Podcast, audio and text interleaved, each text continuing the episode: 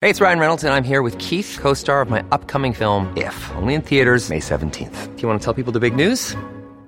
All right, I'll do it. Sign up now and you'll get unlimited for $15 a month in six months of Paramount Plus Essential Plan on us. Mintmobile.com slash switch. Upfront payment of $45 equivalent to $15 per month. Unlimited over 40 gigabytes per month. Face lower speeds. Videos at 480p. Active Mint customers by 531.24 get six months of Paramount Plus Essential Plan. Auto renews after six months. Offer ends May 31st, 2024. Separate Paramount Plus registration required. Terms and conditions apply if rated PG. Your brain needs support, and new OLLY Brainy Chews are a delightful way to take care of your cognitive health.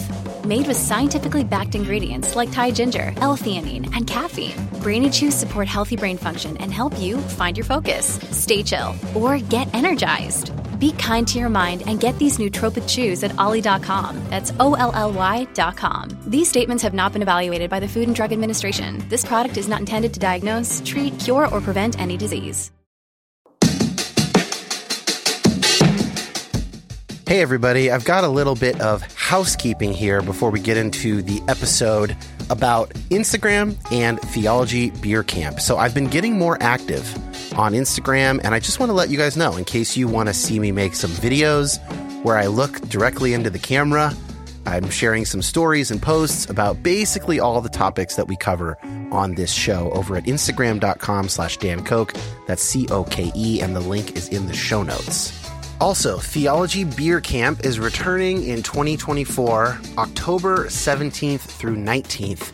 The theme is Return of the God Pods. That is a Lord of the Rings reference, which should surprise nobody.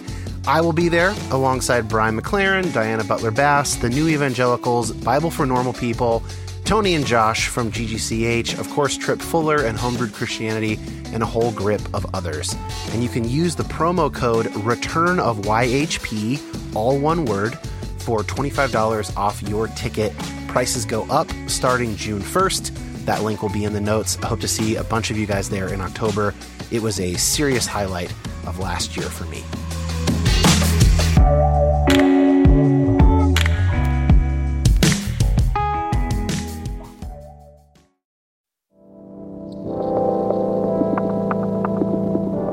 My name is Dan Koch. Like many of you, I've been on a complicated faith journey for a number of years now. And while I tend to find myself on the progressive side of Christianity, my goal is not to make liberal converts. I want this show to be a resource for Christians to my right and to my left, as well as former Christians and non religious folks. Anyone who finds themselves asking difficult questions about God, science, prayer, fate, suffering, evangelism, and more. So many of us have been given bad answers to those good questions, often by people with pure intentions. I want to say that you have permission to take both Christianity and the modern world very seriously. And I hope to facilitate that by introducing you to people seeking God across the Christian spectrum, engaging hard questions in a multitude of ways. Thanks for listening. Before we get into today's episode, I would like to ask you for a rare instance of socio-political action. I don't know if you've been following the news on this. It's been a, a medium story, uh, but the Biden administration kind of balked on their refugee admittance uh, policy, and they kept a very low cap of 15,000 in this fiscal year, which is the year that started in October and goes until next October. And this is almost no different from the Trump era cap. Uh, normally, like a, an average sort of year is in the, you know, 90,000 type range, and this is 15. This is one of the main things uh, I and many others were hoping to see different from President Biden. And so I think we should advocate for that. World Relief, which is one of the largest uh, refugee resettlement agencies in America, has a petition. I have already signed it. I would love for you to go sign it. I will put a link to that in the show notes right under the description of the episode. So if you could take a minute and go sign that, it, it will take less than one minute. Uh, this is an instance where the pressure has, has already seemed to be working. Advocacy groups like World Relief already succeeded in getting the administration to rescind that initial 15,000 cap number within only hours after the announcement. And they're going to come back with a higher number.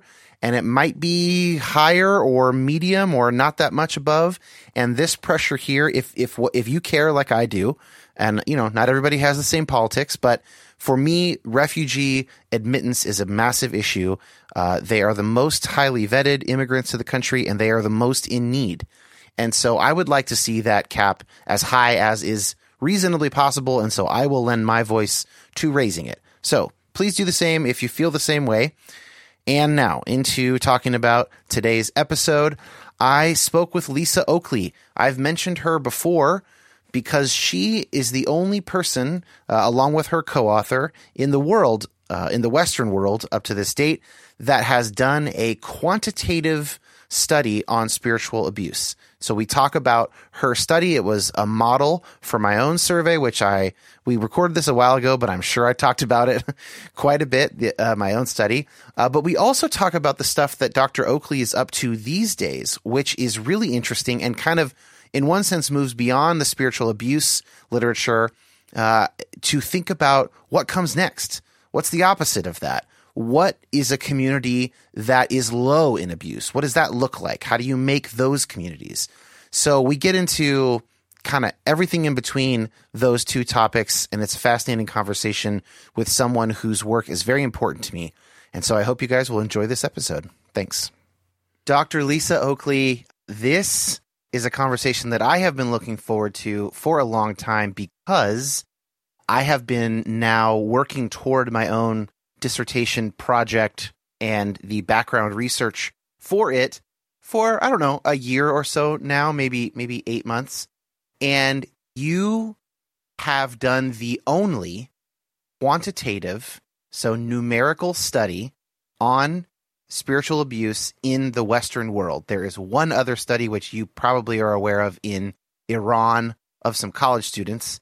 Pretty pretty different set of questions and stuff that they were looking for and a very different cultural context. So you're the only game in town in terms of prevalence of this kind of stuff in the Western church. And listeners will remember by the time this comes out, probably three or four months back, I interviewed Dr. Paula Swindle and we did an, a whole primer on what is religious and spiritual abuse. And so we won't don't have to do a ton of that today because we she did a great job kind of getting into the nitty gritty of it.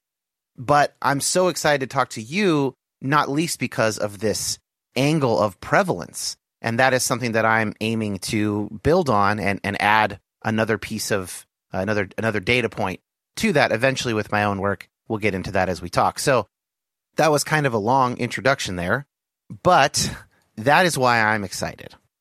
So I don't know where exactly we should start other than do you, is there anything else that you want to say about your background before we get into your history of researching spiritual abuse?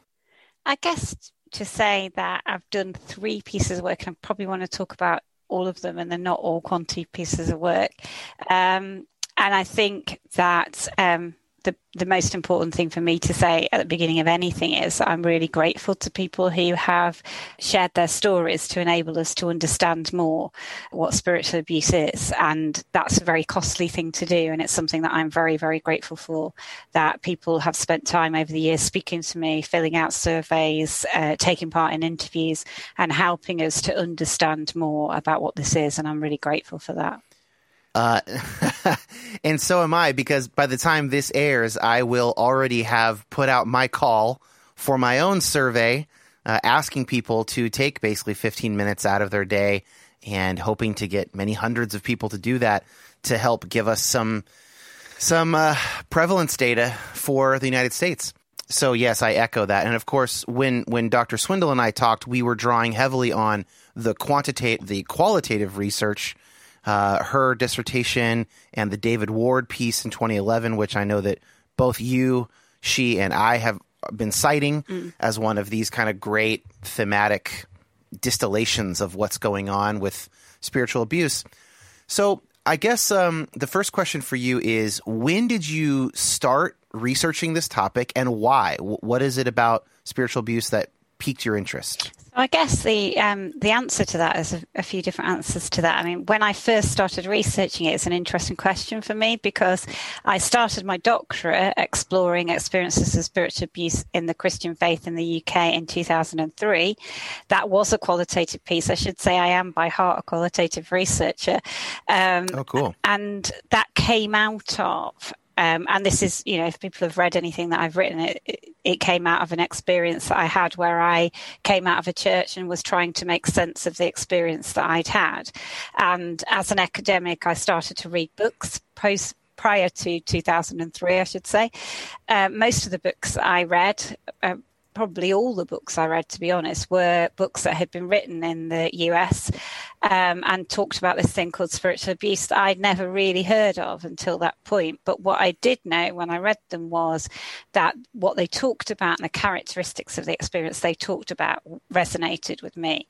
And so that's where I began to, to read. I then started to look more broadly in Christian magazines and found some things written in the UK. But I think true to say there, there was very little written, and there's still relatively little written in this area area. And so that's kind of where I started from. And I was a, a psychology lecturer at the time.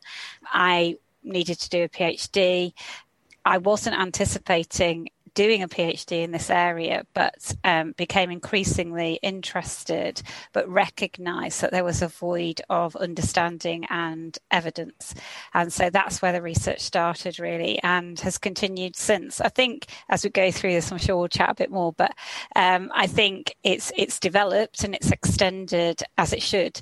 But I think there's a lot more work needed, and I'm always excited to hear about other work that's being done because I think we need it and we should always be encouraging people to to research areas because we learn more by each each piece of research that's done.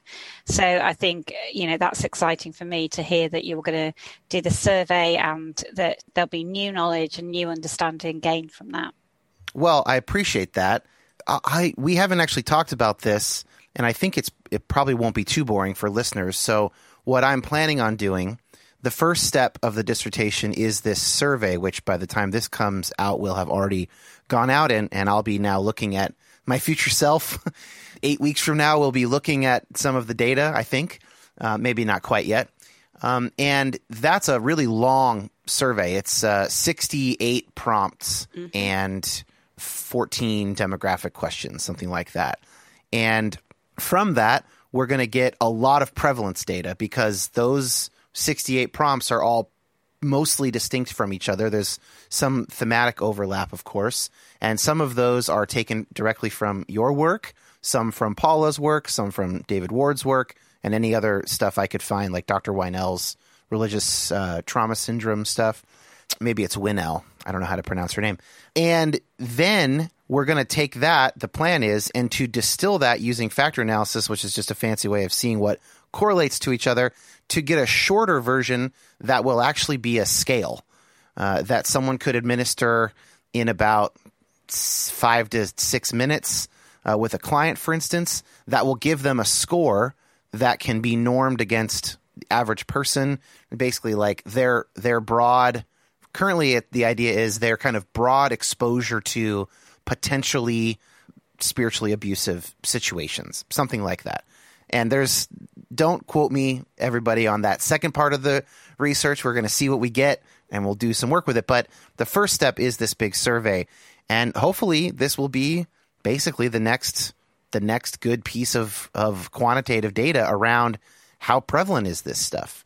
And I'm like so jazzed. I woke up the other morning too early when I should have gone back to sleep, just excited about like getting into Qualtrics which is the survey platform, and like changing the wording. I mean, it's like nerdy, nerdy shit, Dr. Oakley. It's it's. I'm getting a little concerned for myself, but um, so I wondered if you could actually tell us about this experience that you had that resonated. You know, get a little. I know it's not normally comfortable for academics to do, but if you could get a little vulnerable and autobiographical, I think that would help us. Okay, I may not want to do too much of that. I'm going to be honest. Why don't you you as much as you care to share is uh, fine. I think I guess my experience involved coercion and control and manipulation and a whole range of things, which are well, you know, are documented in stuff that I've written. And I think I came out of that. I'd been I should probably give some background to it, which is that I've been to church all my life. I was mm. brought up as a Christian, and I'd only experienced. You know, I'm not saying everything was great because because no organisation, including church, is ever great all the time. But I think generally it was a very wholesome and good place to be, and this wasn't like that. Um, and so that was where it came from. Really, is this experience that was quite different and trying to understand that. And you know in, and when i reflect back on some of the experiences i've had i think if i had had more understanding or if there'd been more awareness or people were talking about these issues maybe there's more that could have been done. Maybe i would have understood things sooner or maybe i would have been able to help in a way in the situations that i found myself in. And i think one of my sort of um, rationales and motivations for doing this work is about well there's twofold really one is to say people have these experiences experiences, and when they have them, they damage them, and they have a right for those experiences to be understood and responded to well. Totally. I think I also want us to understand better so that we can prevent things from this, like this, from happening. And I think there's a whole set of things that goes alongside that, and I'm not sure how much time we've got to go into them, but I we think got time. I think there's stuff, I mean, we'll talk probably more about this later, but I think there's really a lot of thinking to be done about leadership and what mm. leadership looks like, what we expect of our leaders, what pressure we put on our leaders, and what behaviors that might lead to. That's not to excuse behavior when it occurs, but it's about understanding the context. I think we also need to understand much better about healthy cultures. And that's really where a lot of my work is right now, is looking at how do we create healthy cultures cultures, healthy Christian cultures, particularly in this instance where these things are less likely to occur. And when they do, they are more likely to be identified and responded to. And so for me, that's the motivation behind it. I still go to church, still, I'm still a Christian. You know, I can see lots of the positive benefits. I belong to my own community and, and I love it but I want it to be a safe place. I want these places to be safe places, which is what they were always intended to be. And that is for me uh, what this is about. How do we create cultures in which people flourish and grow? And how do we stop some of the stuff that stops that from happening? Totally. There, there's something interesting that you find when you dive into the admittedly scant uh, academic research on this topic. And basically like as I was working on a paper, a big paper that was sort of a, a, part of early part of my dissertation, one of the things that I had to do is I had to motivate for you know for purposes of the argument why it matters that people are being spiritually abused. Not not just that they're being abused. Of course, it's obvious that abuse is wrong, but who cares about spiritual abuse? And the easiest way to argue for that, once you actually start thinking about it and looking at the the broader research, is that it's like completely it's like established beyond reasonable doubt at this point that religion and church tend to be really good for people. And this is something that does not come up a lot in the kind of deconstruction post evangelical spaces because a lot of people are dealing with trauma. A lot of people are dealing with uh, spiritually abusive environments that they came out of as well. And that's not the time when you uh, naturally catalog all the great things about church. I mean, you can understand that that's not what people are doing in sort of in the in the natural flow of things, but having to make that argument and then, oh well, what does the research say? Oh my gosh, it's like quite clear. It's just interesting, and everybody that is currently doing this uh, this research, you, Dr. Swindle, who is focusing a bit more on clinical application, as well as David Ward in Australia, who's a clinician. And then your work with Dr. Kinmond is more focused on institutional changes and, you know, that kind of, at least your, your, your focus of it seems to be more on that. You, you find all these people who like love the church basically, or, or at least love these people who are wrestling with faith. And I don't know, I guess I didn't necessarily expect to find that when I dug into the research. I mean, I think you're absolutely right. I mean, one of the things that I'm really passionate about and part of the healthy uh, culture work that we're engaged in at the moment is that part of the issue, I think, is that we're not very good at either giving and telling positive stories about Christian faith communities or indeed any faith community. And actually, the discourses that exist in general society around faith and religion. But I mean, I, I can only talk really for the UK context, but predominantly are negative. And actually, there's not a lot of positive stories. And yet, there are lots of positive impacts of being parts of religious communities. And that's, as you say, documented in research from social support to uh, a sense of belonging to all kinds of other um, aspects that have a positive impact on psychological well being. And so, it, for me, one of the, I think, jobs for the future is, and for the present, is to capture examples of good practice. So, what does good look like? And how do we do more of that? And that for me is where the healthy cultures work comes in is what does good look like then as well as looking at what goes wrong and taking that very seriously. Um, what does good look like? What what's the opposite to this? What does a culture look like in which these things are much less likely to occur? And for me those two things need to get to go in tandem together. And i think it is hugely important to capture uh, the positive aspects while recognizing the negative ones that are there. That's basically an analog to reconstructing as a part of your deconstruction. I mean, right there. But in an institutional context, well, can we talk a little bit about? Mm. I feel like people's ears are going to be perking up now. If if you've got, if you have any insight into what these healthy church cultures or Christian group group cultures look like, what are you finding? Think that um, one of the things that's come out very clearly. I mean, we've we've we've looked at some kind of characteristics of healthy cultures and some of the um, training and sessions I've been delivering recently have looked both at spiritual abuse and healthy cultures. And uh, one of the things that comes out very strongly is a healthy culture is one in which people are respected and valued and nurtured. And you know if you're respected, you know if you're valued.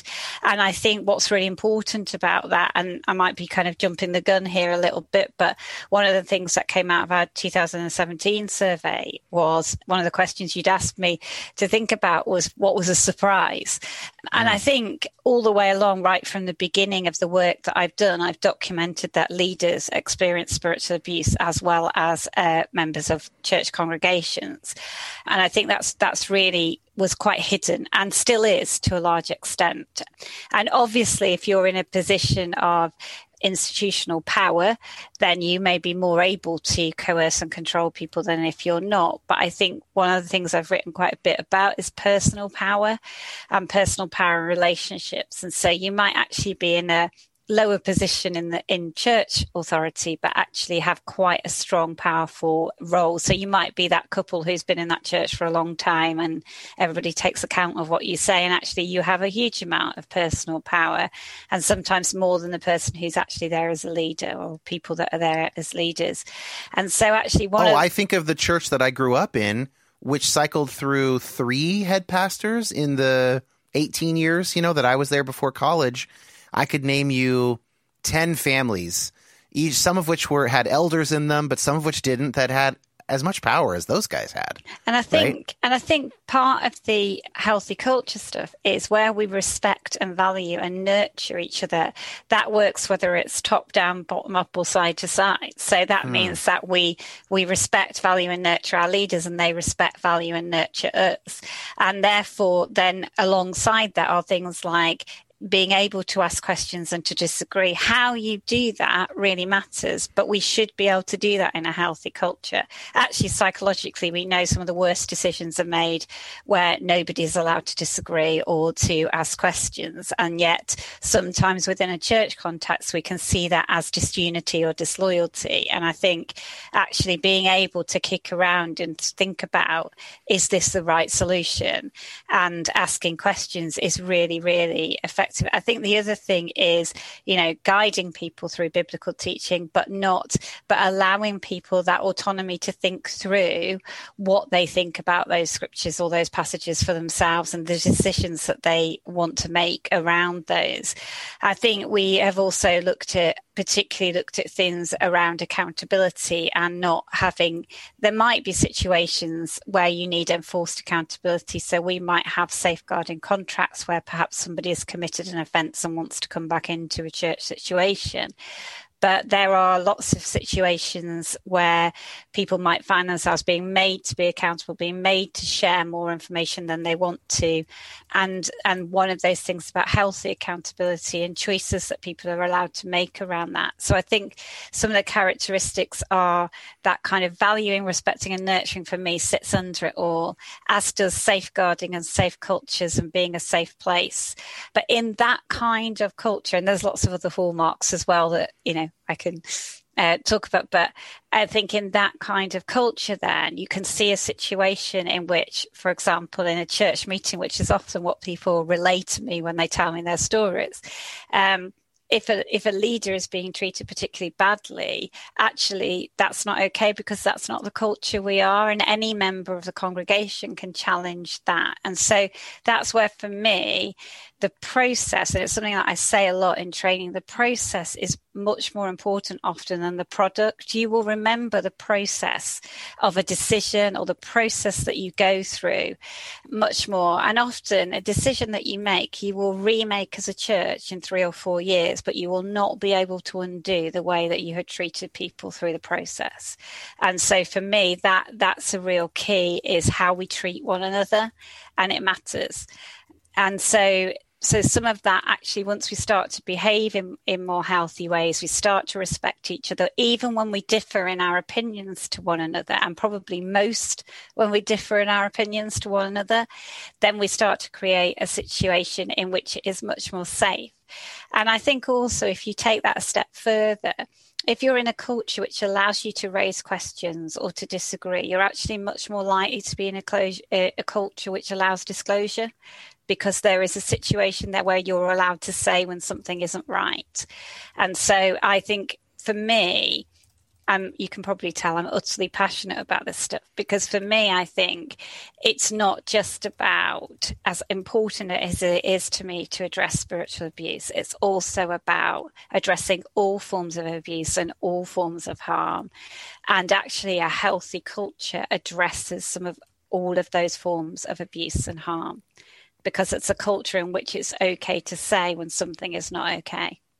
So, Lisa, you have just given me, I don't know, 10 follow up questions here. So I will.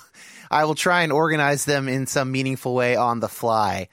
But the one that I'm thinking of right now, as we just finished that bit, is starting with this idea of people being respected, valued, and nurtured, and and crucially that you as a member of the group know if you are respected, valued, and nurtured. And so what I'm what I'm wondering is is one practical consequence of that something like leadership in churches and maybe even as you were saying some of these families with personal power or sort of cultural power within mm-hmm. the church or group they ought to be asking straight up of the other people in the group do you feel respected valued and nurtured because if it's true that people know if they do then basically leaders should trust what they hear. I think so. Uh, one, one sort it. of caveat I would say to that is it depends on the culture that you have, because if you are in a very controlled culture, um, you know that there's a right or a wrong answer to every question that you get asked. Oh, and so yes. if you're asked, do you feel respected, valued, and nurtured? The right answer to that question is yes, of course I do. Whether you actually do or not is a different uh, question and answer, I think. So I think it is about hmm. creating mm. these cultures in which people actually do know that it is okay to say if things are not okay. And I think even within right. my, my own church culture, there have been situations where I felt that I've needed to say, I'm a bit uncomfortable with that decision. Now, that's actually, I find that still incredibly difficult to do. Sure. And yet I am in a what I would say is a very safe place and with yeah. you know a great senior leader and a great leadership team but I still find because of my prior experience it very difficult to say I feel really uncomfortable, but I also feel like I've done all this work and I jolly well should say if I don't feel uncomfortable. Otherwise, what am I asking other people to do? But it is, it is about creating a culture in which people know it is okay. I know it is okay beyond a shadow of a doubt to go to my senior leader or leadership team and say, can I, can I just have a chat with you about this? It may be it doesn't change the decision that's made. And I think that's sure. a really important thing to note. But I know I will be listened to, and I know that I will be probably more valued, but definitely no less valued for taking that point of view. And that is it. That's a good culture to be a part of. So I think in terms of being respected, valued, and nurtured, that's important. But I think one of the other characteristics we highlighted, particularly after the 2017 survey, was about nurturing and nurtured leadership. So, leadership which nurtures those. And that's across the board. It's not just your main leadership team, it might be your children's ministry, your youth ministry, whatever it is, that you are nurturing uh, the, the young people or the children or whatever area you're leading, but you're being nurtured yourself. And, um, and you know that you're respected and and that you're valued in that role and i think I was really interested, Dan, in your question that you uh, sort of sent to me saying, What was a surprise to you? And that's the first time I've ever been asked that. And it's such a great question because actually it was really funny. I sort of had a little laugh to myself when I read it because I thought the fir- my first statement when I looked at the data for the first time was, Gosh, that is a really strong message. I knew it was there, but I had no idea how strong it was. And it was actually the number of people who identified as church leaders but said that they had experienced spiritual abuse. And mm. and although the way that we set up the survey um, was that there were closed questions and open questions, so we did have quantitative data, but we did also have qualitative data. That's right. Yeah. Um, but in the open text comments, we never actually asked anybody, and this is partly to do with ethics at that point, about their own personal experiences. But in the open text comments, they often did talk about their personal experience. If they wanted to if tell you, they could. They yeah. could, and they and. Right many leaders actually talked about their experiences, and um, it really led me to the point of thinking if we're actually going to tackle this issue properly, we need to do it across the board. We need to we need to be looking, and that's what led to looking at the culture stuff, the healthy cultures. I mean, I, it doesn't matter what we call yeah. it. In a sense, it might change its term, sure. but that if we really want to to tackle this, we need to look at what we're doing as a whole and and fundamentally how we're treating each other. And that's that's the basis of it, I think, for me.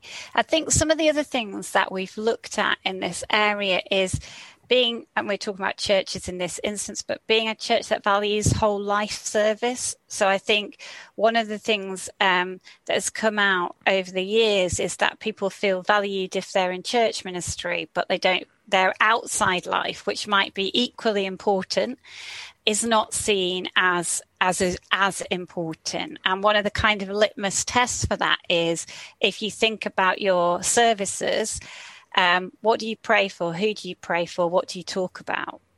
And actually, you know, I, I've had friends that have been social workers and teachers. My own daughter's a teacher, and you know they said i can't remember a time that's ever been talked about and yet how important is that well the incentives are all wrong right the incentives for a church culture whether it be liberal or conservative are to basically i don't know uh, valorize ministry and and pastoring work it is literally the group where the it is the only place in the pastor's life where they are like at the top of the heap and churches are chronically understaffed, under volunteered, and so they have these pressing needs. And so it is very much in their interest to mention that stuff and, and ask for it and call it out and, and to like reward that kind of behavior.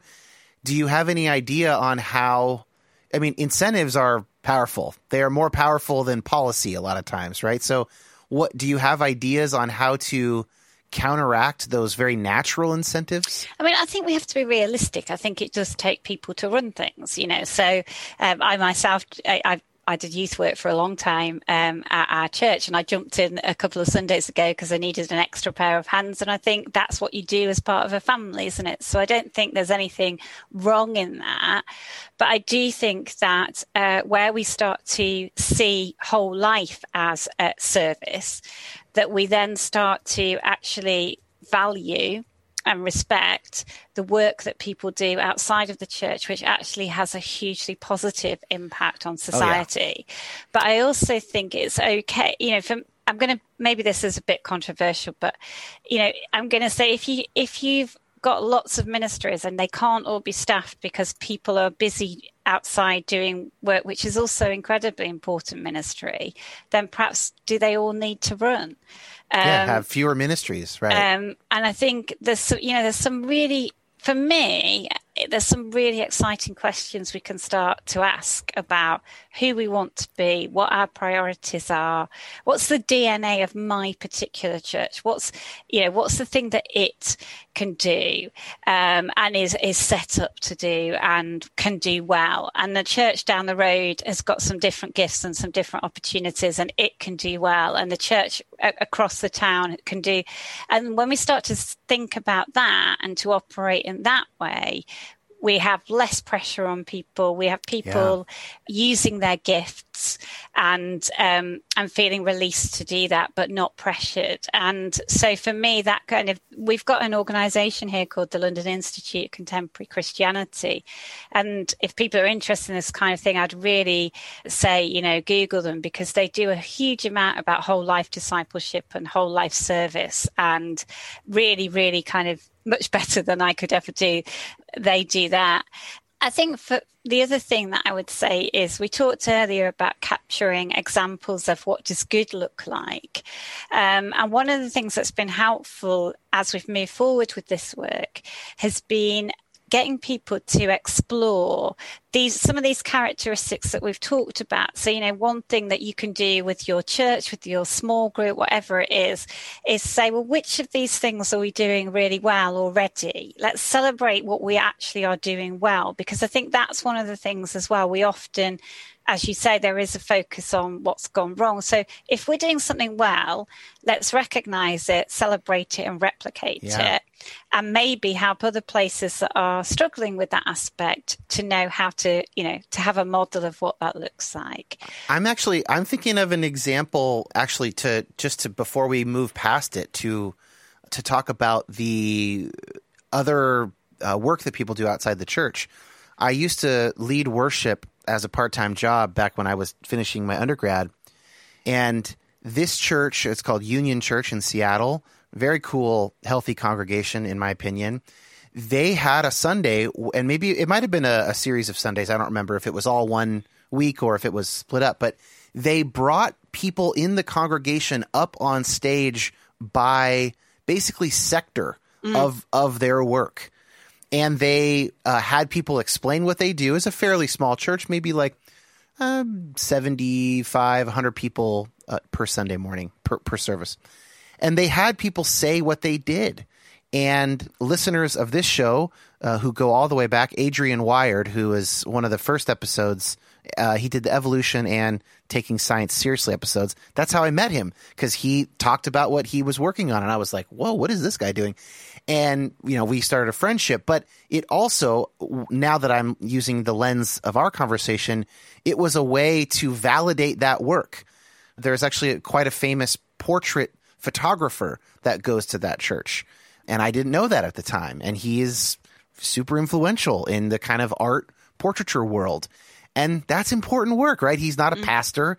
And uh, it was very cool. And and it's just it's it's cool to have a an actual memory from a healthy church in my in my own experience that relates to what you're talking about. And I think that kind of thing is is exactly the sort of stuff that the London Institute kind of uh, have been saying. So so they've um, got ideas around, you know, having different Sundays where you might pray for people who are in the health, working in any Yeah, area exa- of health. especially or- these days. Yeah. Absolutely, or, or in teaching or whatever it is. I think Right. one of the other um, things they had, the ideas they had, which is a really simple one, is is it's called TTT this time tomorrow, and it's just literally two minutes on a Sunday asking somebody in your congregation, "What are you do, going to be doing this time tomorrow?" And it starts to hmm. open up what who are we as you know it's really interesting to me that um, we have conversations with people over years and when people say what do they do for a job quite often you're not really quite sure um, and so or at least not sure you might know the title but you might not know exactly what the job is. And so I think that's only a small part of it. And it's also important Right. to say it's not just about employment. You might actually be spending your time caring for a relative. You might Right. be spending your time Right. looking after children. You might be you might have a whole host of what you do with your day. But I think it's about starting to value what happens outside. And I think what we what we start to see then is that we're so also starting to value where people are respecting, valuing, and nurturing others outside of the context that we're in. Ah, that nice. starts to become a, a hallmark of you know healthy ministry. So how do we treat people in in our workplace? That matters as well as how we treat them in the church. How do we treat the people that we in our day to day lives matters as well. So some of these hallmarks are for healthy Christian cultures, but they're also for healthy cultures. How we treat one another, how we Right, work right. through. Um, life together. And it's interesting isn't it? Because you know when we read scripture it talks about this is how people will know that you you may that you love each other. And actually for me that's that's what this hallmark is. It's a sign that we love each other that we care for each other and that we might all be different but we respect and value each other greatly. It seems like there is a link between a a culture where we are free to ask questions and disagree with each other and curiosity. If you're in a church culture for instance where there is no curiosity about what other people do or think or what their experiences have have been and the only thing that is lifted up is the pastor's perspective and then maybe the handful of theologians or other pastors that the pastor likes and uses in his sermon illustrations that's a that's a profoundly uncurious place to be where it's it's not it's not really about possibilities. It's about we know what's up. It- basically fundamentalism. We know what to do and our job is to do it. And those are the least open to questions and disagreements of any type of culture and they're the least curious. Yeah, and I think what I would say is that um, that for for some people, the kind of things that we're talking about now is actually quite uncomfortable because Right. for some people there there is a want to have things that are very set and stable and um, consistent, and it's very difficult to start to ask questions about things. You know, so for, even for me, it's been an uncomfortable journey to think, why do we do that? Why do we have that tradition? Why do we do things? And and it's not. And I, I would want to get this across. It's not a disrespect for tradition or a disrespect for what's gone before. I'm really grateful for what's gone before in many ways, but it is about being able to think to the future, what the future might look like. Because actually, if we're honest, a lot of our traditions that we have if we look at our church growth, it's not growing uh, in many areas. And so we do need to reimagine what this looks like. But there's also an excitement to that about, you know, what can we do really well and what kind of community do we want to be? How can we imagine ourselves in the future? And that for me is an exciting question. And I think I was just going to touch on this spectrum that we've been using in, in training recently, which starts. So if you can imagine a sort of a line and, and at one end of the line is healthy behavior. So really healthy, helpful behavior. And one of the, the kind of exercises we do with the healthy church stuff is getting people to recognize what's healthy, but what they've already got and celebrating, like you said, you've already really quickly been able to bring to mind an example of something that was really positive. Right. And so we start to share the stories, which is actually what our tradition is of sharing stories of, of what's been good, but also allowing people that opportunity even then to say, well, that might have been good for you, but it wasn't so great for me. Um, but actually starting to, to kind of look at what are our hallmarks as a culture and what, what's really good about what we do. As you move along that spectrum, you might get to what might be termed, or I term currently, unhelpful behaviours. So, where we don't get it quite right, where it's not particularly helpful, but it's not really harmful and it's not abusive, it's just where we've got it wrong. And those are the instances unhelpful where it's good. very easy for us to kind of reflect and go, actually i could have done that better I, I, need to go and have a conversation and even in the co- having the conversation you begin to change the culture that you're part of because it's okay to say i got it wrong and i, I didn't get that right. As you move along that that line you might get into a more consistent pattern of behavior and so things start to become what I would term unhealthy. And that might be where you start to th- check yourself before you speak to a certain person or before you raise an issue because you're worried mm. about the response that you're going to get.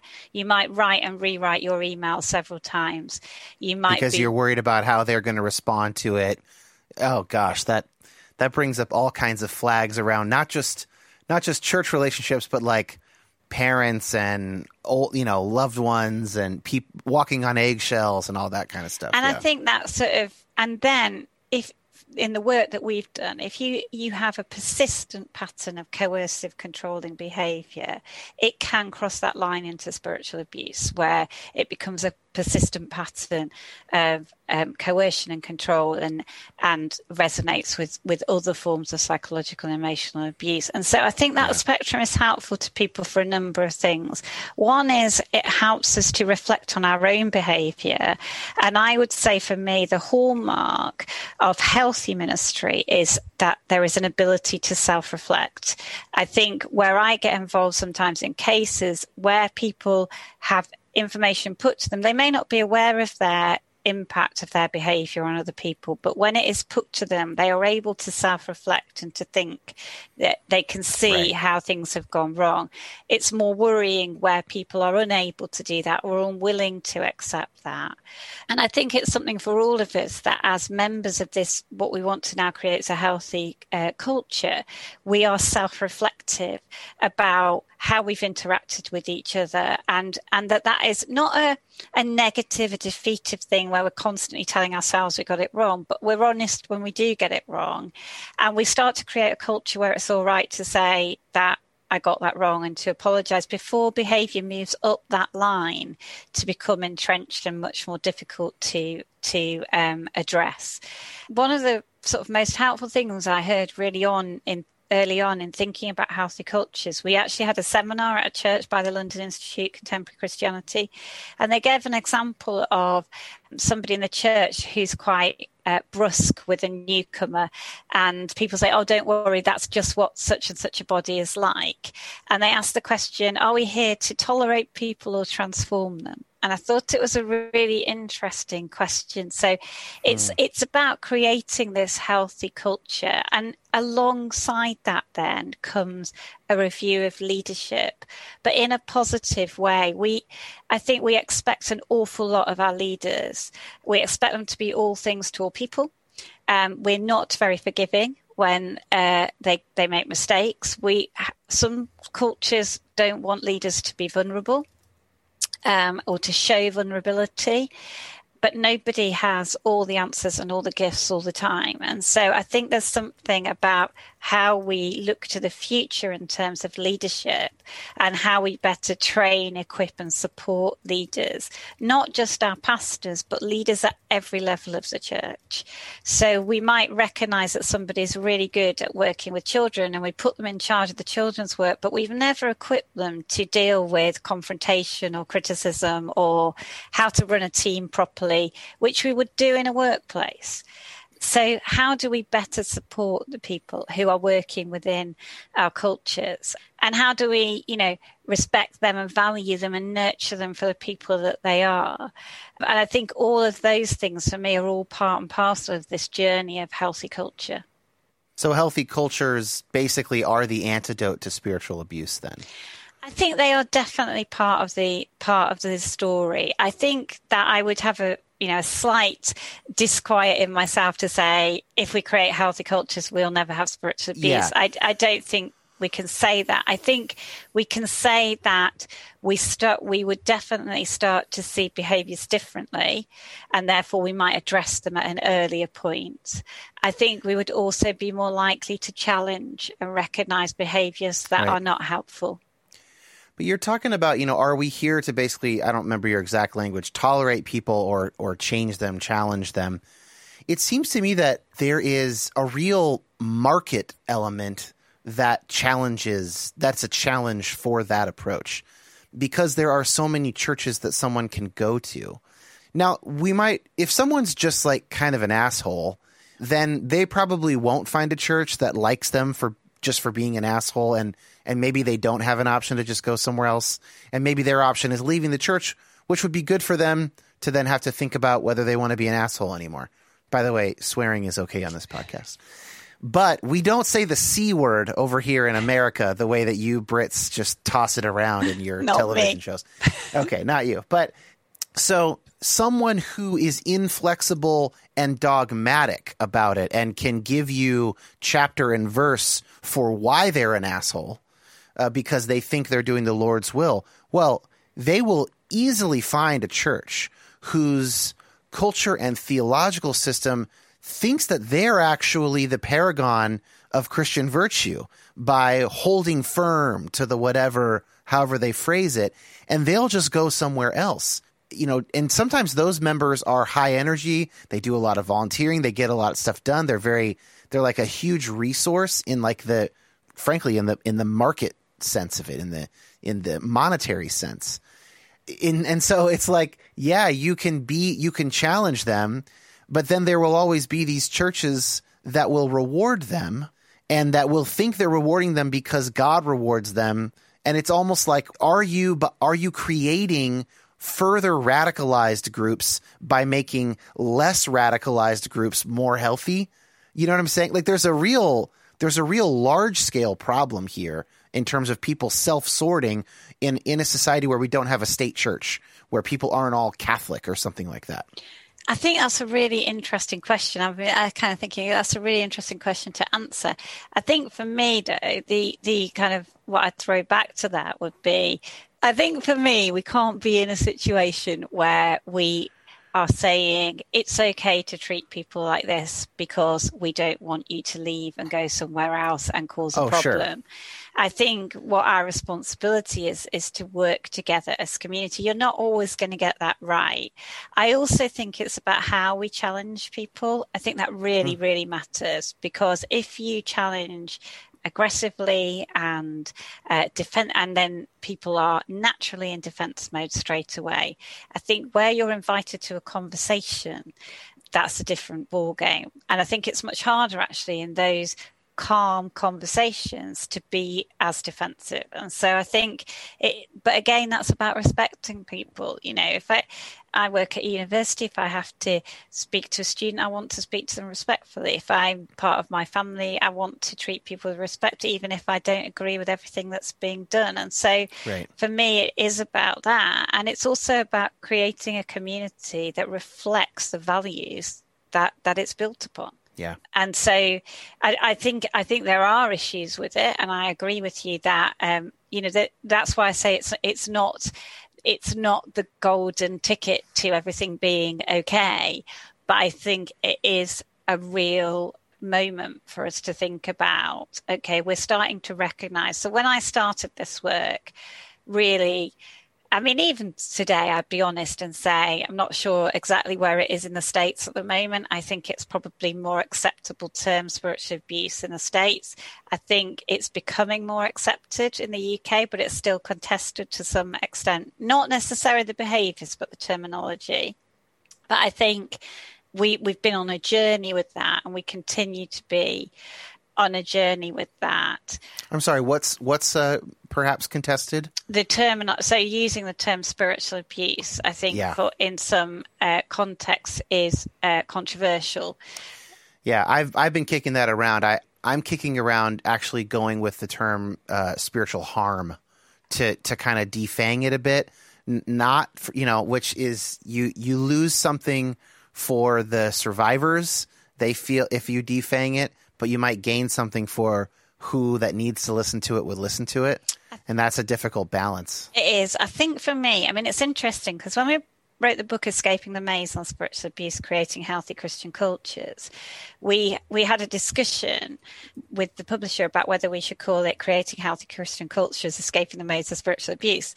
And we didn't do that. And we didn't do it because for me, there's still not enough understanding of what people experience. Yeah. I think the other thing is, I mean, I'm not wedded, and I've said this many times, but I'm not wedded to the terminology spiritual abuse. I think if there's a right. different term that's better and describes the what we're talking about better why wouldn't we use it? And definitions of key terms do change over time.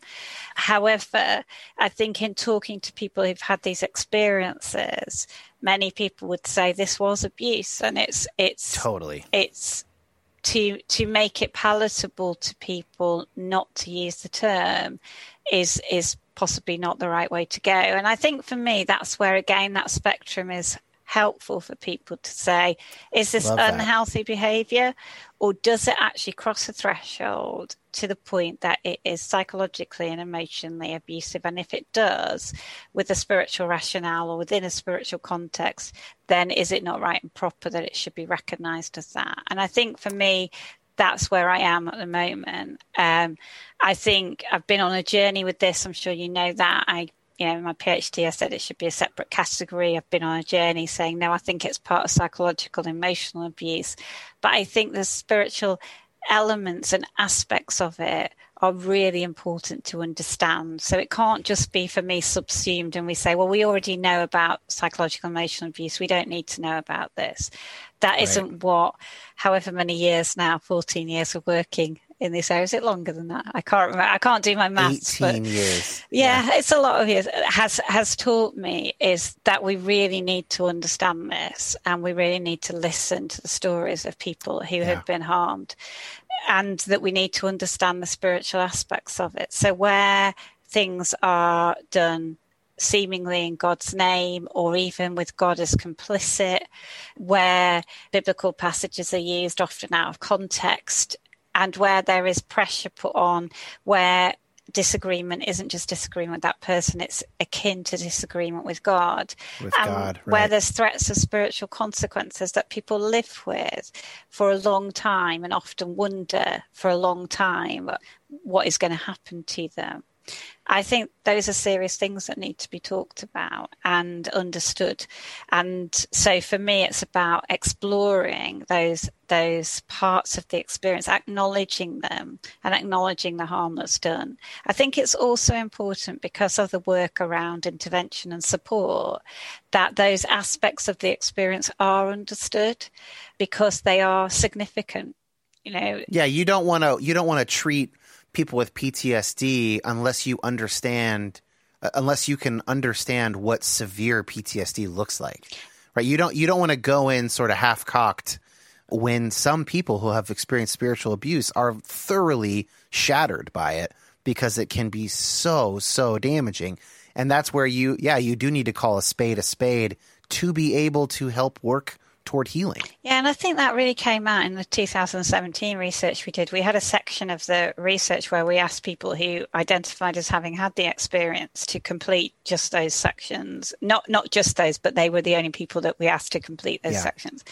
And and part of that was about what does a good response uh, to a disclosure of spiritual abuse look like and part of it was about what training is needed, what further work is needed. And what was really clear when people were saying, what does a good response look like, was about not minimizing not denying that it yeah. happened, not seeing it as less than other forms of abuse. And the things that came up quite a lot were about not defending the church, not not that not being the first response, and right. and also you know passages like Matthew 18 were used quite frequently. Well, you've got a problem with your brother, take it to your brother. And actually, we wouldn't say that in any other case of abuse. And one of the participants, I remember very clearly, the quote was, "Don't organise a meeting as though this is a meeting." meeting of equals because it absolutely isn't. And Right. I think understanding for me, I suppose some of the pain of the work has been in in you know looking and listening to people's stories and listening to what people are living with for many years and some of that is related to you know using the bible prayer uh, that's perhaps been manipulated spiritual consequences not being able to challenge because somebody's seen to have a divine position and therefore has been put Right. there by god and shouldn't be challenged and I think where we don't start to explore some of that, we don't give people then the space in support and intervention to be able to explore those issues themselves. Um, and I think they're hugely, you know, powerful. And so when we come to responding, if our response is, shall I pray for you or shall I read the Bible with you, which was quite clearly in the survey things that people were saying, be really careful because actually if that's been used in a way that is unhealthy or abusive, that will be really, really distressing for somebody. And if you've been very controlled, you're sure that the answer to the question, can I pray with you, is yes. So you're not Right. going to probably feel able to won't say, no. Yeah. Right. um, so we need to be really careful about how we approach some of this, and that for me is why we need to understand it better. And Yeah. and then for me, these two things go together. So we understand what spiritual abuse is. We start to understand how it might occur. We start to understand all the characteristics of this experience. And at the same time, we devote time to creating healthy cultures which recognize all the factors that we've talked about and in which spiritual abuse is less likely to occur and more likely to be identified. And those two, for me, go together very, very clearly.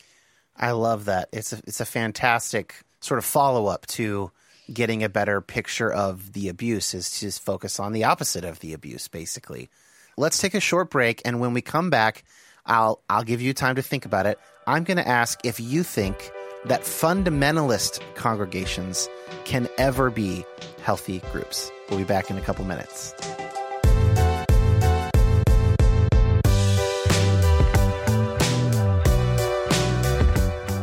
Very briefly, if you'd like to support this show financially, if you'd like to be a part of the Facebook group, and if you'd like to receive at least two exclusive episodes per month for patrons only, then please become a patron. Patreon.com slash Dan Koch. There is a link in the show notes. Uh, one of the most recent episodes is me discussing some of the early results from my survey with a buddy of mine who's very interested in this topic as well and who has just finished his own master's in psychology. So go to patreon.com slash Dan Koch if that's interesting to you, but no big deal if not. Just enjoy the show. Back to my conversation with Lisa.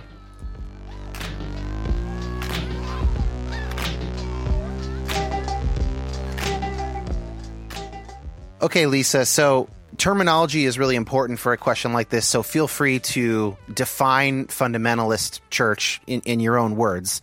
But the question is can a fundamentalist church ever be a healthy group in the way that you've described? And I'll, I'll just say a few things, a few of these again. So people are respected, valued, and nurtured. It is okay to ask questions and to disagree. There is some curiosity if we want to throw in my side of that. It's a place where disclosure can happen because people feel comfortable disclosing things. So, is it possible? Okay, so I'm going to throw a question back to you. Okay. So, I haven't. the Jesus move. yeah. I haven't. uh, What I would say is that the research that we've done has looked at across uh, a variety of denominations, but we haven't particularly focused on fundamentalism or etc. within our work. What I would say to you is, what would you what would you define as a fundamentalist church? So off the top of my head, I and I I didn't know I was asking this question, so I didn't prepare a definition. but something like for me, fundamentalism has to do with there is a text. This applies beyond Christianity, by the way, but it in the it's the Bible in the case of Christianity. So there is a text that is perfect, essentially, and nothing from the outside world affects it. So we're not looking to science or uh, any of the sciences or literary criticism or schol- you know, biblical scholarship. We are not we don't need any of that stuff. That stuff does not affect our understanding of the Bible. We just read the Bible We trust that we have a good translation of it. I guess you have to add in. And that is it. Everything is based around that. And our job is to basically defend it, to live it, to obey it, to defend it from outside pressures. We are a soldier in God's army, and that is our job. Okay, so I'm probably going to give you a question, an answer you don't find that satisfactory, but um, okay. I'm going to give you the honest answer that I've got, which is a we've not done a lot of work around fundamentalism, so um, I wouldn't be able to say from an evidential basis.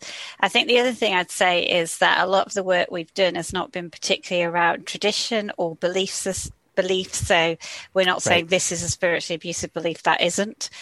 I do think it's about how you uh, share the theological positions because actually, if we're honest, it's not just about fundamentalism across the board in Christianity and, as you've said, in other faiths well beyond. There are lots of different positions that people will take that they will hold to and say, this is the true position to have on whatever topic we're talking about and they are diametrically opposed to each other, so they can't all be right. right.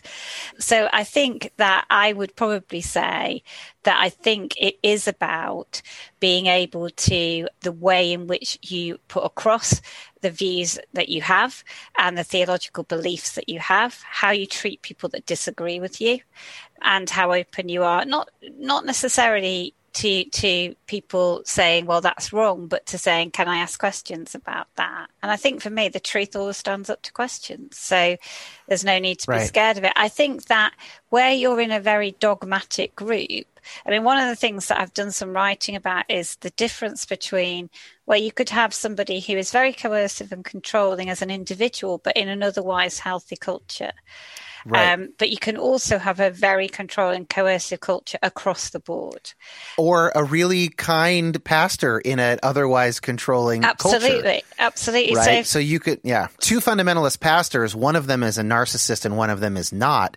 Those are, they might believe exactly the same things about the Bible, but they are going to inflict way different levels of damage on people in their congregation right? If one of them has a natural pastor's heart and genuinely is empathetic and and just really doesn't believe that he has any latitude with the text and maybe even is okay with some people leaving that church going to other churches versus all the same beliefs but a narcissist who believes that he's speaking directly for God essentially because he under you know and and all the baggage that comes with that. And you could also have that I would say it within different traditions. And so right. I'm not sure that it's whether it's about fundamentalism or not um, so much. And I think that certainly in the in the work that we did, we had people from all different denominations that you might uh, classify as conservative, as liberal, and right. um, people were talking about their experiences. And those the language may have been different, and some of the um, characteristics may be slightly different. So I'll give you an example. You know whether you believe that the Holy Spirit speaks today or not. So that might be a difference in your your view of church or the the, the denomination mm-hmm. that you belong to. So there might be some differences in that, but actually underneath it the characteristics that they were talking about in terms of control, coercion, manipulation, exploitation were there. And so for me, I did start off in my PhD saying, well, most of what I was reading, if I'm honest, tended to focus on broadly charismatic churches. And so I kind of started off from that. But as I got more into the research, and certainly the more that I've done, people from across church traditions have talked to me about their stories. And so for me it's about exploring this this issue as a whole and looking at the characteristics of as a whole rather than trying to say well it's going to happen here and it's not going to happen here. Because i actually think what the very first thing i ever wrote was called unsafe in a safe place because it was one of the first conversations i had with somebody who said to me this was a place i should have been the most safe and yet i was the least safe. And now i don't know what's safe or who's safe anymore and I think that for me, that's the, that that there is some danger in looking at personality type or looking at because I looked at that mm. was something that I also had a bit of a look at or denomination. That's not to say there's not value in doing that, and if there are patterns, right. we want to to find them. So a lot of the the work that I do generally is around kind of issues of abuse and safeguarding within faith settings, and predominantly my work is in the Christian uh, faith setting. But I also chair the National Working Group for Child Abuse Linked to Faith or Belief in England, and one of the things that we've been looking at there is rather that we want to look at this issue and where we start to say, well, these, this is, this person's safe and this person isn't, we might actually make people unsafe in that process. So I think it's about looking at the characteristics and then mapping those onto the different contexts that we see and the different interpersonal relationships that we see. And that's where we get our answers from, I think. Yeah, it's always more complex than we'd like it to be. I just want to say that at the end, I'd like to talk. I want to make sure we have a little bit of time to talk about spiritual abuse of ministers because mm. that is, at the moment, my next research project. I'm planning on doing a qualitative study and also editing it into a series of episodes for the podcast, but then peer reviewed research uh, publication with Dr. Swindle as kind of the advisor on it. So I want to do that. But before we do, you got some bells of mine ringing when you talked about one of the findings of your healthy communities work is that process is more important than the product. That, you know, a church will have go through a decision making process about something. Maybe it's what are we going to do about homosexuality or what are we going to do about different kinds of worship services? How many services, what style? They're going to make that decision again in the future, but they can never take back the process by which they made it and if that harmed people. And I have been a part of churches, both growing up and the church that the main church that my wife and I attended here in Seattle that had each church I actually would say had multiple instances of traumatic processes that whether or not the decisions that ultimately made were right or wrong bunch of people left because of the way it was done. Some often unilaterally, more or less, by the head pastor, and then presented in language that was supposed to be kind or whatever. But the nitty gritty of it was that, like, I decided, or me and a few other elders or something decided. And then people going, uh, what the hell? And in, in one of those instances, I can say, because I have background. I, I now know more about what went on between, for instance, the music pastor and the head pastor at our church here in Seattle. The music pastor tried to quit. He he quit, and then they were like, "Don't quit yet." And then eventually he he left, but it wasn't communicated right. And it and so if people knew, dude, he was already out the door a year prior. Like you know, if the process had been different, people would have understood, oh, there was no way to keep him around. He he already wanted to go. Right? So it's a it's a really good example of what you're saying. It's not I don't disagree with the decision. He was out. But a lot of people left by the way it went down, not the fact that now maybe some of them would have left anyway because they were there for his music. But the guy we got to replace him is is fantastic and very similarly skilled. You know that wasn't really the issue. And so I guess that's just an anecdotal way into asking you to say more about what specifically you've found. Why is it that process is more important than product or decision? I think partly because, as we say, decisions will be changed. And actually, it's not even at the level, you know, it can be decisions as simple as what colour should the next carpet be. You know, it doesn't have to be um, right. about the next minister or anything like that.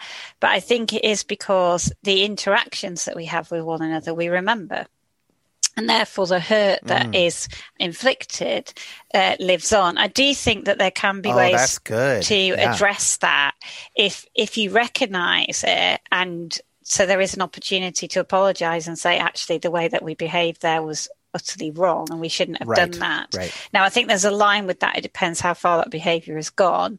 Sure. But I do think that, that it can be addressed. But I think that, that you can't undo the conversations. People can't forget the conversations that happened or the way in which people were treated.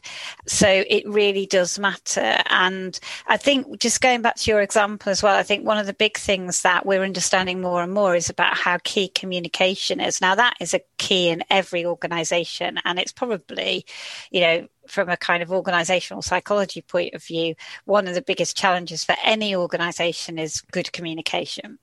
Yeah. But I think one of the things that often happens in churches is that there's lots and lots of meetings by leadership teams, often, or even potentially by groups within the church. So it might, depending which way it's going to come. So if it's a leadership decision that's going to be given to the church or an idea from the leaders that's going to the church, you will have had lots of meetings. I know because my husband was a leader for 10 years. There have been lots of meetings ahead of presenting something to the church. You've been right. on a journey where you've been able to discuss, to think, to reflect, to challenge, to question, and then you present it to the church. But then we want to then move on because we've we've we've we We're want that sick of it. But actually, yeah, we've been not, in meetings about it for six months. You know, you're hearing about it now, but we're over it, yeah, and we would like to move on. I want to be able to do that right. journey. I exactly. want to be able to think about it, to reflect, to come and ask questions, to have. And I often that's the bit that I think is is often missing is that we we have all that that discussion and then we don't allow people the time themselves to think through, to work through, to raise those things that make them feel a bit uncomfortable. So then, when we, if we push through a decision, we then end up in a place where where people will go with it or not, and you know, but that how they feel is different to maybe if you've just given them two or three weeks more. And so there is a question mm. for me often about how quickly we want people to move mm. and how how helpful that is and allowing people that same time to process things and to think about decisions that they're making. Could i could i hazard an explanation for what makes this a partial explanation from what makes this so difficult? So let's say that the question is uh, basically gay ordination or will we allow gay weddings? Will we allow uh, gay congregants to serve, you know, some some sort of affirmation question. Let's say you are a medium church.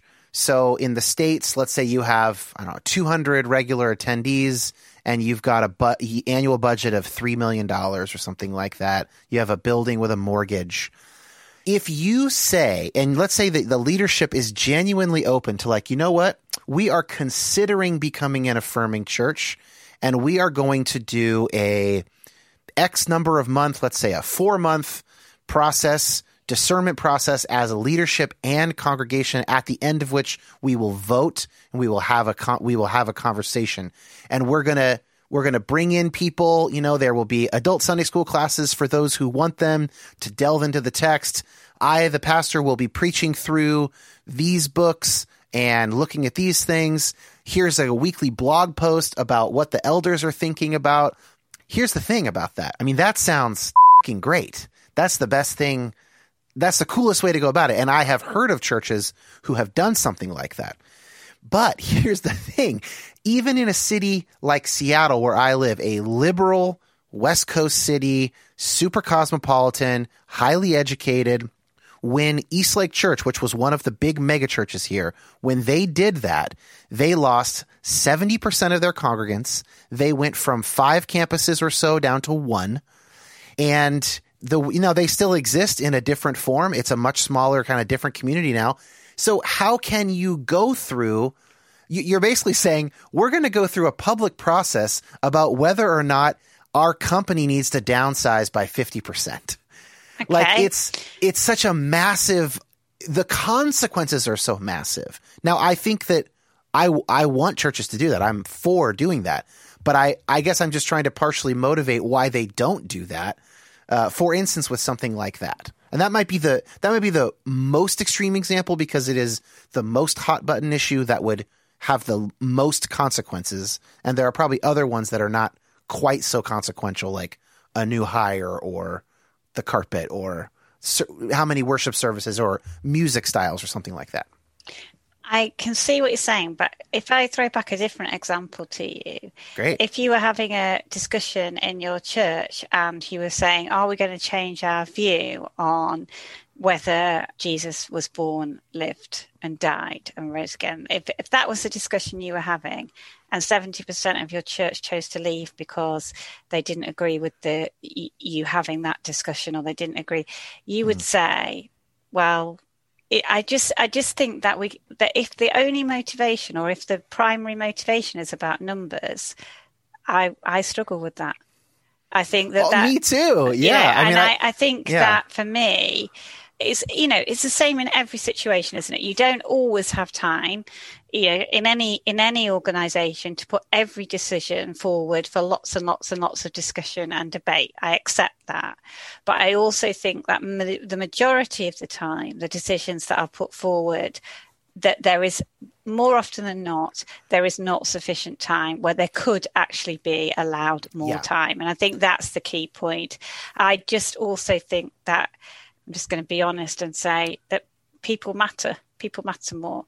Also, that um, if if your concern is that we need to keep the numbers, whatever the cost, what or when what what might the cost be at some point? And I think or just go into the go into business. Don't be a pastor. absolutely. And. I think for me, there are other there are other fields for you to work in if you want to just make the make the margins. And I know? think, you know, some of this is about some of the things in terms of, you know, what does a healthy culture look like? We're still we're still talking about this. We're still really thinking about it. It's emerging Yeah. thinking. We don't have it all as a done deal and this is the way it's got to be. And it's I mean, for me it would be awful if we started to have a book that this is how it's got to be every time, because actually for me that's not what a healthy culture looks like. It's it's reactive, it's responsive, it emerges and it's different. You know, what looks like a healthy culture for me living in in my little town in the UK is different from what looks like a healthy culture for you. And I think that's a really important thing to do. And I think you could, if you, what we're really looking at is these principles. What does it look like to respect people through a process? What does it look like to value people? What does it look like to be a church that does those things, a culture that does those things? And then that's about us having some conversations amongst ourselves about that. Um, and so I don't think there's a rule book of this is how it's got to happen every time this is what it's Right, got to right. be. But I think that some of those principles are things for which, for me, are the exciting bit of the of, of moving forward is that we start to move into a culture where we start to ask some of the questions, where it's actually okay to ask some of these questions. You know, why do we do the things we do? Why do we do them in the way that we do? How much of this is tradition, and how much of it is, you know, really based in, in in the foundations of faith. How much of what we do is for now and and and all of those questions and they're not threatening questions they're good questions to ask. And i think for me you know i i have lots of views on lots of topics but i don't say you've got to agree with this view or that spiritual abuse but i do say how we treat people matters and I think that treating people with value, respect, and nurturing them and creating cultures in which people can flourish is hugely important. And so the process does matter. Uh, Yeah. The product often matters, but I do think people live with the process. Um, and then I think my, I suppose my final challenge would be we are part of the culture. So it's really easy to sit here for 90 minutes and talk about creating healthy cultures. And wouldn't it be great if we could create healthy cultures, which I firmly believe we can? My hope is that, you know, when I'm 90, sitting in a rocking chair, hopefully maybe with some great grandchildren, I can look back and think that things have changed and that we've understood what spiritual abuse is and we've done something to respond to it and to prevent it. And we're creating much healthier cultures for the future. And I think that's really important.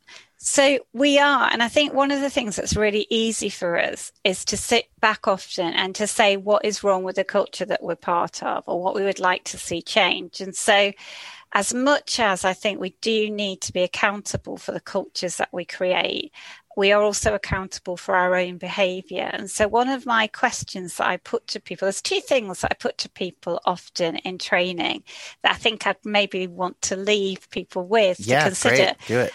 One of the questions is Would I want to be led by me? Hmm. And that's a really good question to ask yourself. Would I Wow, want to be led by me? And um, and I'll be honest I'm a little afraid to ask that. I'll be honest enough to say that I asked my two daughters that, and one of them said yes, and the other said no. Um, so that's interesting. Uh, not about me, Yeah. but being led by themselves. It's a really good Oh. question. Actually, I've got three. So the first one is Okay, would, I want to be would led I want by to me? be led by me? I don't know if I think my answer might be no on that. Okay, go on. The second, which I think is often, but it's good to think through why and why not. That's part of the self reflection process. Yeah. The second question is I often ask myself after people have had a conversation with me, do they leave feeling valued and respected? Mm, Um, That's great. And if the answer to that question is honestly no, do I need to do something about that? Um, and I think that's part. But the third thing is you're part of the culture you're in. So, what one thing can you do to start to develop the healthy culture that you want to see in the place that you're in? Now, often when I'm doing training sessions, I'm actually saying to people tomorrow morning when you're in your church service, what's the one thing you're going to do? What's the conversation you're not going to have or you are going to have that's going to begin to change the culture? Now, we're in a slightly different time. Certainly here we are. Most of our church meetings are via Zoom at the moment, which has also been quite beautiful in some ways. But there's still things that we can do to start to be bring about the healthy culture that we want to see. Every conversation is part of the culture that you create. Every response is part of the culture that you have. And so there's an individual responsibility about if I want to see a healthy culture, what's my role in that? And then what's one thing, because that's a big thing, what's one thing that I can do that can start to bring about some positive change? Those are fantastic. I put those three questions in the show notes, as well as uh, a link to your Escaping the Maze of Spiritual Abuse book and a link to the London Institute of Contemporary Christianity. We're out of time, so I will uh, be content to email you for any tips on the uh, qualitative research around ministers experiencing spiritual abuse. Yep. Until next time we speak, Lisa, Dr. Oakley, thank you so much. This has been awesome. And I, I am leaving this conversation so pumped about the healthy communities as the opposite polarity of spiritual abuse. And that is filling stuff out and contextualizing it in an incredible way in my own mind as I continue down uh, this research path. So thank you. Thank you very much for having me.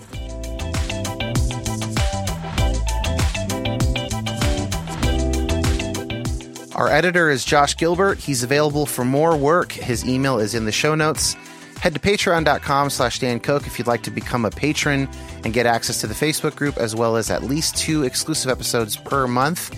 And otherwise, we will see you guys next week.